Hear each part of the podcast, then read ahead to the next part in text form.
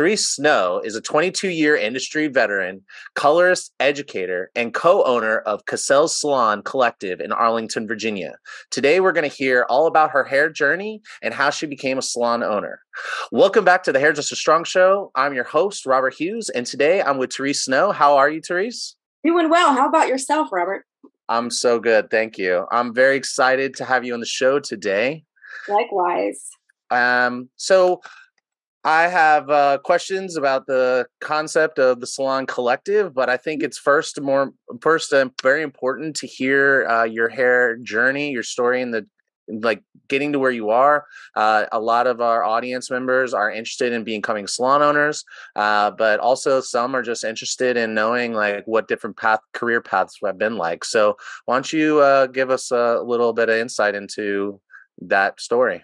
Yeah. So you know I grew up in Ohio in a very in the Rust Belt in a very uh, blue collar town. And after college, I majored in English, and I wanted to be a poet. And in a blue collar town, you're not really going to pay the bills doing that. So I had a lot of friends who were doing hair, and quite successfully. Um, and so I was inspired to go to beauty school after I earned my degree in English. And at the same time as beauty school, I was working in a salon, answering phones, but really taking in what was happening. And I had this um, wonderful mentor before she was even officially my mentor as I was, you know, learning, just really take me under her wing and share a lot of information. And I just watched her um, practice the craft with so much passion. And at the time, you know, you're you're in your 20s and you think, oh my God, she's almost 50 and she's so passionate. And here I am nearing that age, and I'm like, damn, you could still be really passionate. So um, right out of beauty school, I started teaching for a color company, and education has always been at the core of who I am as a stylist. Um, I started right away teaching for a manufacturer, just, you know, um, kind of in salon classes, product knowledge. And then about five years into my career working at that salon, um, I was working with my sister in law. We worked next to each other. And um, I knew I was going to be getting divorced and knew I had to make a change and so i started to research what's next you know it's it's at that point in my career i was five years in you still have a little bit of a i don't want to start all over behind a chair build an entirely new um, clientele. And so i started to teach um, i applied and i left my behind the chair and spent eight years working in um, an institute it was an aveda institute in Ohio, and eventually the same company we branched off and had a location in Las Vegas as well. So I had a lot of opportunity and developing curriculum, developing educators, and developing leadership, and that was an amazing journey uh, for eight years of my career in this field. And then in 2012. Uh, the, my the owners of the salon and school said we want to open in DC in Arlington. I said let's do it, and so I've been back behind the chair for ten years now. And in 2020, um, yeah, I became co-owner. I have been working. They owned the beauty the institute, so they're dear friends of mine. 17 years with them. And then in 2020, the founder, um, he's had salons for 30 years in Ohio, decided to retire. And now his husband and I have the business in Arlington. Okay. Oh, so um, yeah. So so I hear you talk about the institute, but it also sounds like you're talking about salons as well. Is that right? Or yeah. So um, it's called Casals Day Spa Salon in Ohio. Uh, we're kind of we created a new brand when we came to this market. Uh, and when I took over, I rebranded. But Casals Day Spa Salon in Ohio, there are two huge salons there. And then at one point in time, we had two Aveda Institutes. So very ingrained in that world. Um, and then it was we we wanted to expand the market. Uh, the founder had ties to this area, um, really worked here, started his hairdressing career here, but really he's an artist by trade and just loved to be around art. So he decided to open here, and that's when um, I, I followed suit and came to manage and help build a team. Okay. And so do you have uh, what is your relationship to the Aveda Institute in Arlington? Just out of curiosity, none or no, yeah. Um, most of a lot of Aveda institutes are privately held, and oh, okay, uh, yeah. So we had to franchise, for lack of a, it's a bad word. It's not technically a franchise, but we had two Aveda institutes. Okay. Uh, yeah, and then the one in Arlington had is owned by Neill Corp, and they have a, a large presence in the Aveda institutes, and they run amazing schools. So um, our relationship is, you know, really just recruiting from them and Gotcha. Okay. Yeah, yeah, All right. Yeah. Okay. Cool. So, but you do, but you, it sounded like your uh, experience um, at you what you went to Ohio and I, was at the Aveda Institute in Ohio. Te- teaching. Yep. Teaching. I I began. So after I left five years in the early stages of my career, um, I was doing really well, um, and then life events happened. I needed to make a change, so I began by being an educator. I, I okay. took a major pay cut, a major step back I mean, I, I, went from making like a lot of money to 10 bucks an hour. And um, that's what I love about this business is no matter how many times you fall back or think, uh, i need a break or I want to start over, you can rebuild. And that's what I did. And then um, about a year later, I became the director of the Institute. And from there, that portion of my uh, career took off. And okay. Then, yeah. And I still do. And then I teach currently for, I've always even when we opened in Arlington, I taught for Aveda, but now I teach exclusively for Color Space Hair Color. So I travel North America on their team teaching hair color. So I still teach within the salon and outside of the salon. okay. Well. Yeah. Um. All right. I'm. I got. I have questions, but I'm gonna. Um. Yeah. Uh, let's see. You said Color Space. Yeah. Yeah. And then you said Aveda Institute. I'm just taking just a couple notes here for anybody listening on podcast wondering what I'm doing. Okay, so Veda Institute to style to salon owner or to stylist? To stylist. So uh, Aveda Institute, we left that. You know, I left and we opened this in 2012 in Arlington. Huge move coming from, like I said, Ohio. We're from Youngstown, Ohio. Super, super blue collar. It was, you know, um, wonderful culture shock moving to a you know quote city and uh yeah building a brand from the the the ground up. It was there was five of us stylists who came from ohio. Um, two of the young guys were our students at the school. We recruited them right out of school. And then uh, sarah and myself and william had been long term members of the company doing hair. And we were let's let's go. Let's move. Let's do something different.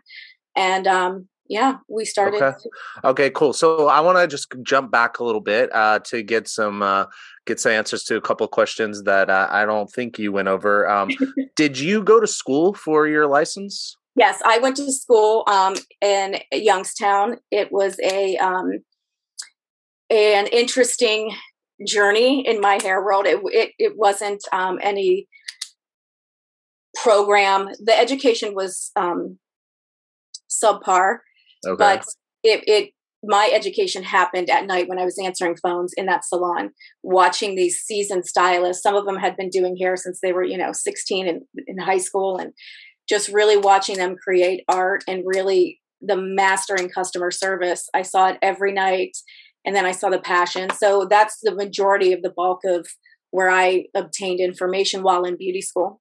Okay, so you were working in a salon while you were going to school. Yep. And uh, how did you pull? How was that? Like, what was that like? You know, were you like, what was your schedule like at school compared to that the salon? I went to night school. You know, I felt okay. I loved it. Like, I went to night school, and then it was really flexible. So some days, the majority of the time, I went at night, but then you could go during the day if you wanted to do something else at night. Like I said, it was very different than you know going into the schools years later. Like, whoa, this is like legit. Super rigorous uh, and yeah, yeah. schedule, right? Yeah. So this yeah. part, I mean, I loved the fact that it was. Um, I had the ability to do that. I was, you know, a little bit older than everyone else there because I had gone to college and I had rent to pay, so I needed to make money, and uh, it gave me the flexibility to do that. Cool. Uh, so, um, just uh, just because we're on this topic, this is something yeah. that comes up a lot with us with students. What is your recommendation for a student who is in school and they have they're let's just say you know there's night schools and there's day school and then there's different schools have different flexibilities and other schools have less flexibility what is your advice to somebody who uh, really wants to work at a salon but finds it difficult or challenging uh, in terms of this topic of of, uh, of flexible schedules do you have any uh, thoughts or insight yeah, or advice? i mean i i think i think find the salon that's going to be flexible for you and go for it because it's invaluable what you learn learn, especially when you're in that learning mind of you're in school every day, whether it's book work, and then you go to your job at night where the same subject matter is being put into practice.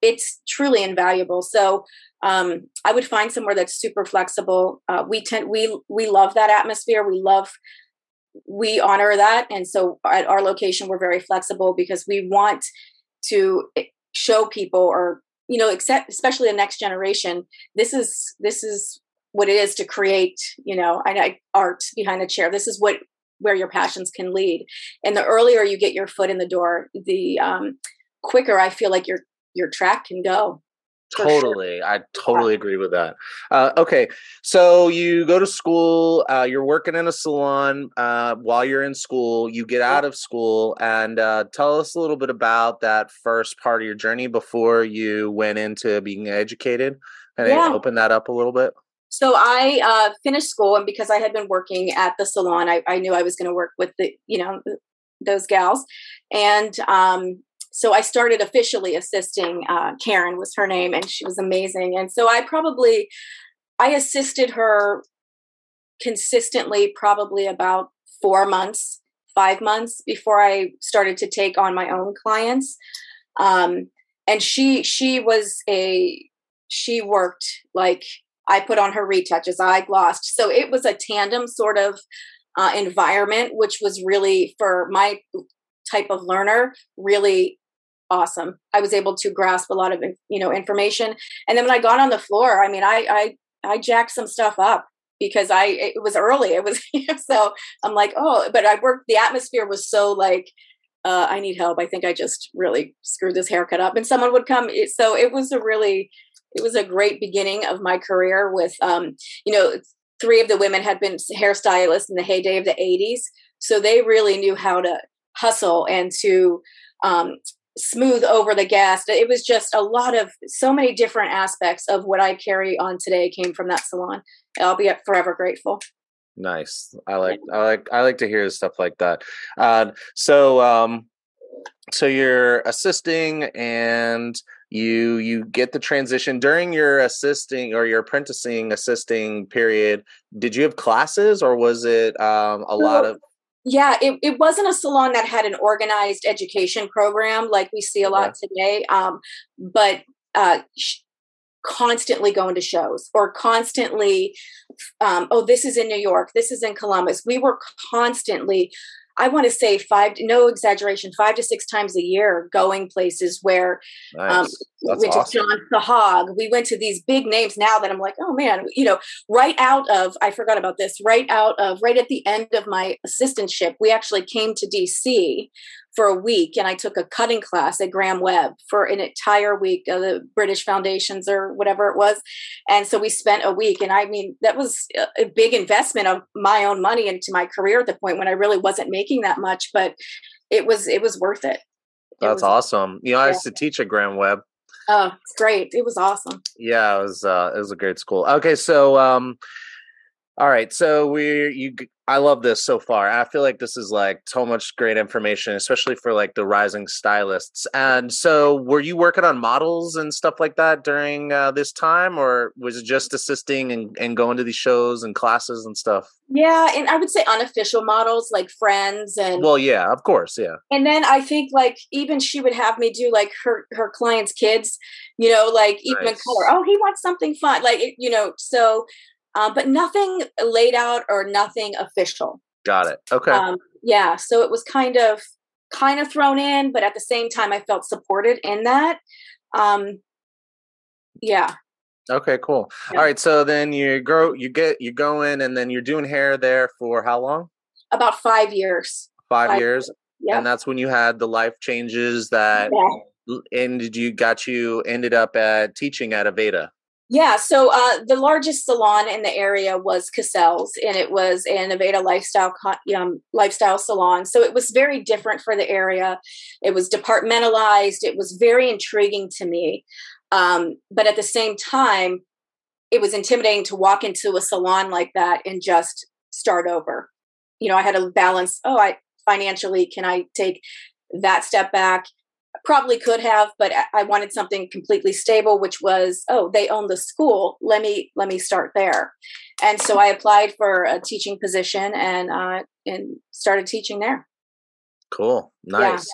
Yeah. okay so um as far as uh, getting into education what would you say uh the the best part and the worst part about uh about the about being an educator educator is? on the institute level? Um, or yeah. in the field? Okay, for uh, how about both? Okay. okay. First, the, the, institute level, um, the best part is for me, even when I was directing and had to do a lot of the um, officey stuff, it was that passion that's on the floor. It was the spark in someone's eye when they got it. It was um, the the stress of like, no, we can make, we can do this. We can we can it was just so we had a very busy clinic floor so we saw a lot of people and so we were able to coach on spot and really work with the students and um, yeah i loved that aspect i would leave anything you know a meeting or whatever if if i saw a student needed help i just I connected to that because we were all there once. But I think it's important to, especially in that type of town, it was a way out for a lot of kids um, that maybe didn't think they had any other option. And so I really wanted to make sure that they uh, thrived.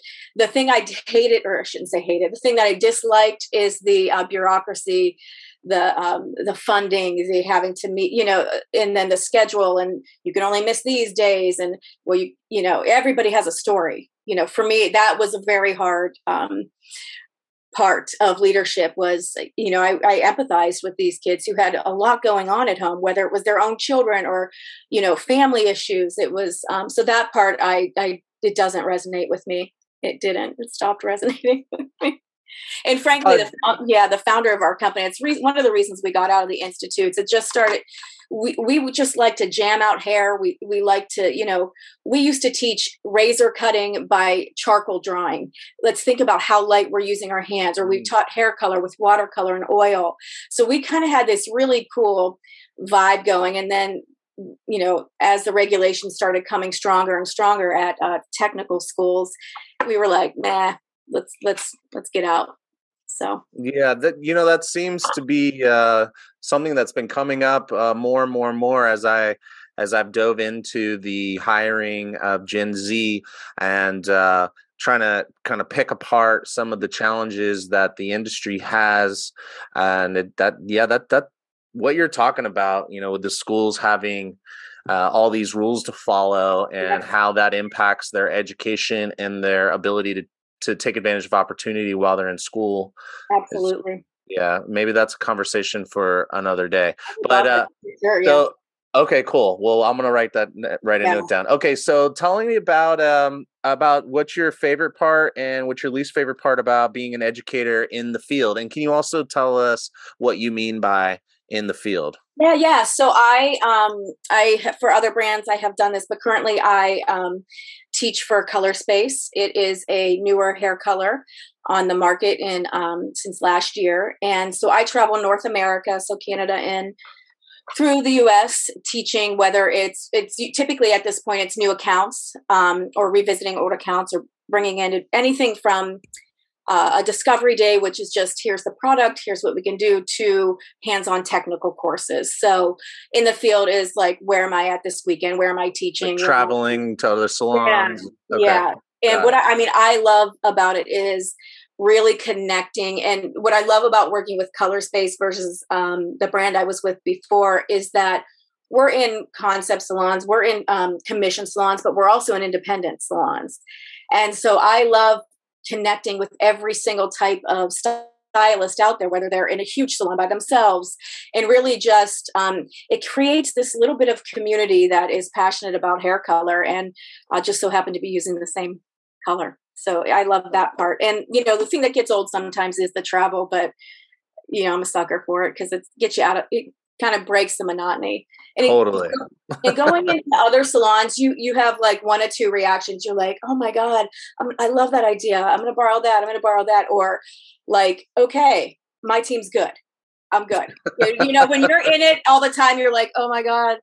uh, everyone's driving me nuts or uh, look at oh, we should rearrange this and then i'm like nah we're good we're good so i love that aspect of really taking a glimpse at the industry as a whole through these yeah. windows of opportunity so I like that. So from your your perspective as a salon owner, you get to you get to see get ideas from other people, but also get to see like areas where um, you maybe have some strength points and uh, yeah, yeah, that's pretty cool. Um, I've met some great, great salon owners. There's a handful of us that connect all the time and um, really trying to make a difference and change. You know, we are commission structured salon, so we are trying to really appeal to Gen Z, to to everyone. And so um, it's nice to meet other owners who are on that path and aren't stuck in a, um, a mindset that is not conducive to this next generation or to the world today, really post COVID.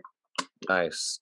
Uh, so uh, tell us a little bit about like um, how you decided. I know you kind of went over it high level uh, in the beginning, but could you tell us a little again how you decided that it's time to become a salon owner and uh, you know maybe like a little high level introduction to uh, to your salon?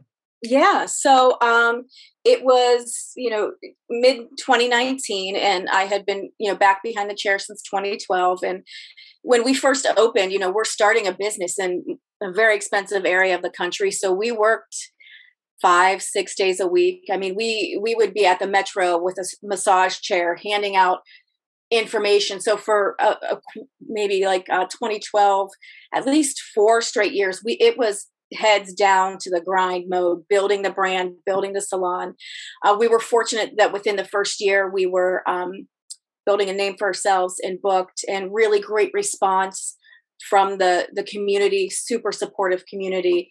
And so in 2019 uh, my now business partner approached me. He was the co-owner at the time with his husband and said you know tom wants to retire. Do you want to you want to go into partnership and i was like yeah let's do this you know? I put in a lot of years as a stylist as a manager as an education lead there and uh, when we first opened you, you feel really that, like i said there was five of us and two of us are still working behind the chair today. Um, you feel really involved and committed i'm like yeah it's it's part of who i am at this point so um and he's taken a step back so he is a silent partner. Basically, he handles all the back end, the billing, the payroll, all of that. And I am working with the culture, the stylist, really, um, you know, everything that happens within the salon. I got a question, uh, and uh, you can answer it however you feel comfortable answering it. But uh, I feel like a lot of I get some questions, and um, I feel like there's not a lot of answers to certain types of questions. Like, uh, was it pretty like you're buying into another business? Was this a pretty large capital expense for you? Um, no, no. not up, not up front. It it's it was. Um, we had have had a good situation in which we made it work for me and for them at the same time. And so um, it wasn't anything major up front from my. Okay. So you worked it out like something over time? Absolutely. Nice. Yeah. So yes. that's good to hear. Everybody out there that's listening that's wanting to buy into like uh, buy into a business or maybe come partners or start up something uh, there you go. There's a you know yeah. you have the opportunity to not necessarily you can make something kind of go over the course of time or buy in over time or I don't know. Uh, you know, yes, exactly. To, yeah, yeah. It, it just really um, you know buying in over time, and there was a period of years in which we have an arrangement, and it it really worked for both of us uh, nice. uh, financially, and it worked for uh, me in you know no risk in that sense like of, of a huge financial burden um, and I'm very grateful. And they honored my longevity with them, 17 years. They, you know, and that is the, one of the reasons, obviously, why it, it, worked out. And so I'm I'm super grateful for that. Yeah, I would say that's kind of hard to come by. I feel like when it comes yeah. to business transactions like that, yeah, you know, things can get pretty cut, like you know, black and white, cut dry, and like being yeah. like, okay, well, this is the value. If you want to buy in, this is how much it is. You know, it's like yeah, either have it or you don't yeah, we did that. We looked at the value and then we came up with a figure and then we worked out a That's pretty awesome. Yeah. Uh, so um, tell us about the time uh, cost uh, uh, commitment of be- once you became owner like tell us a little bit about okay yeah. so you got the financial stuff you worked out a deal that worked for you and, and what what i think a lot of stylists i really want them to understand is just how much work it is oh, as yeah. a salon owner of opening up a new salon yeah, and I mean, even though we were well established in buying in, one of the caveats, um, one of the you know cherries that that attracted me was um, his partner is was retiring and wanted to focus on painting and traveling and there's a an age difference between them and so my business partner was like i want to travel with him so i want to step away. I'll still handle the things that that aren't in my wheelhouse the payroll the you know the regulations the taxes uh, he, that's him. And so i said that's fine. So in in that we have an arrangement where he's silent partner um technically but you know we still work together. We've we've managed together for years. So um so yeah i forget where i was going Uh, no, I was uh, saying talking about the time that oh, it yeah. takes, the so, amount of work it takes. Yeah, so 2020 is January 2020. We had a meeting, we oh, announced man. it, and then March hit. yeah, did. yeah, I was like, and I was literally like, "This is my luck. This is what's oh. happening." But you know, what was wonderful, what was you know, everything was shitty at the time, as we all know. We closed down for um, 14 weeks, I think, and um the thing that came out of it was a new perspective on the business. It allowed me a pause in which I can really start to rotate the business to where I wanted it to go, which was different than how it was um, organized before. And it really brought our team together as okay, we got to work together. And so it became a true collective. And it, so then I did uh, change the name. Um, I think it was Juneish, Julyish, or something of 2020, and uh, change the logo, change the name, and started to rebrand from there. It takes a lot of time. It's like there's no joke. There's like days where I'm like, man, if I could just be just go back to work and doing color and not have to deal. And it's not even I have an amazing team. It's not there's no drama. It's just like oh, I got to get this on Instagram, or oh, I make sure they called back. Oh, should we offer extension? Should we do this? It's really keeping a, a, pulse on what's happening as in the industry, what's happening with your own salon, what's happening with the future of the industry, and how can we balance all of this to be successful. So it is a and you got a full book, right? I'm oh, yeah. Do you work full time behind the chair? Yeah, I work three three uh, three days a week behind a chair, open to close. Yeah, so like okay. three times. Yeah, yeah. Okay, nice. So you get okay, cool. So, uh, you're right. You're work. You're work. Where you're working more than fifty percent. You're working three days a week and full days. So it's not like you can get anything done. So it only leaves you with like two days, maybe three if you're working six days a week to do all the other stuff. So I teach. So I'll typically leave to teach maybe on a Saturday or so, if I I'll either teach away from the salon on Sunday, Monday, Sunday, Monday, Tuesday. Um, so I work behind the chair Tuesday, Thursday, Friday. I have Wednesdays as my admin day within the salon, or I'm here at here at home office, kind of doing stuff. Um, so I have a day set aside to do that.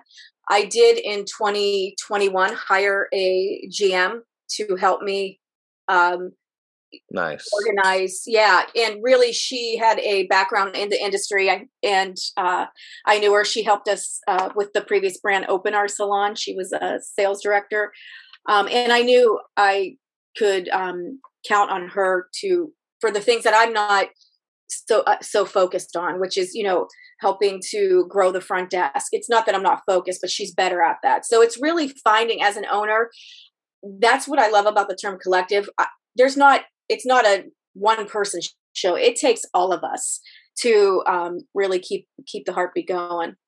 That's awesome. Yeah. Well, um, I think this has uh, been a great and uh, very informative and uh, educational uh, story so far. Uh, I would like to, next time we talk, I would like to dive in and learn more about your salon, uh, the hiring process, what you're looking for, what you offer, and, you know, all the details. I really like to you to expand on this collective concept. But um, let's do that next time we talk. And right. to wrap it up, I'd like to end with a laugh. If you, and ask my guest, if they have an embarrassing moment, uh, something that was not funny at the time, but you could turn around and laugh at it then as it pertains to their career. Did you have something like that?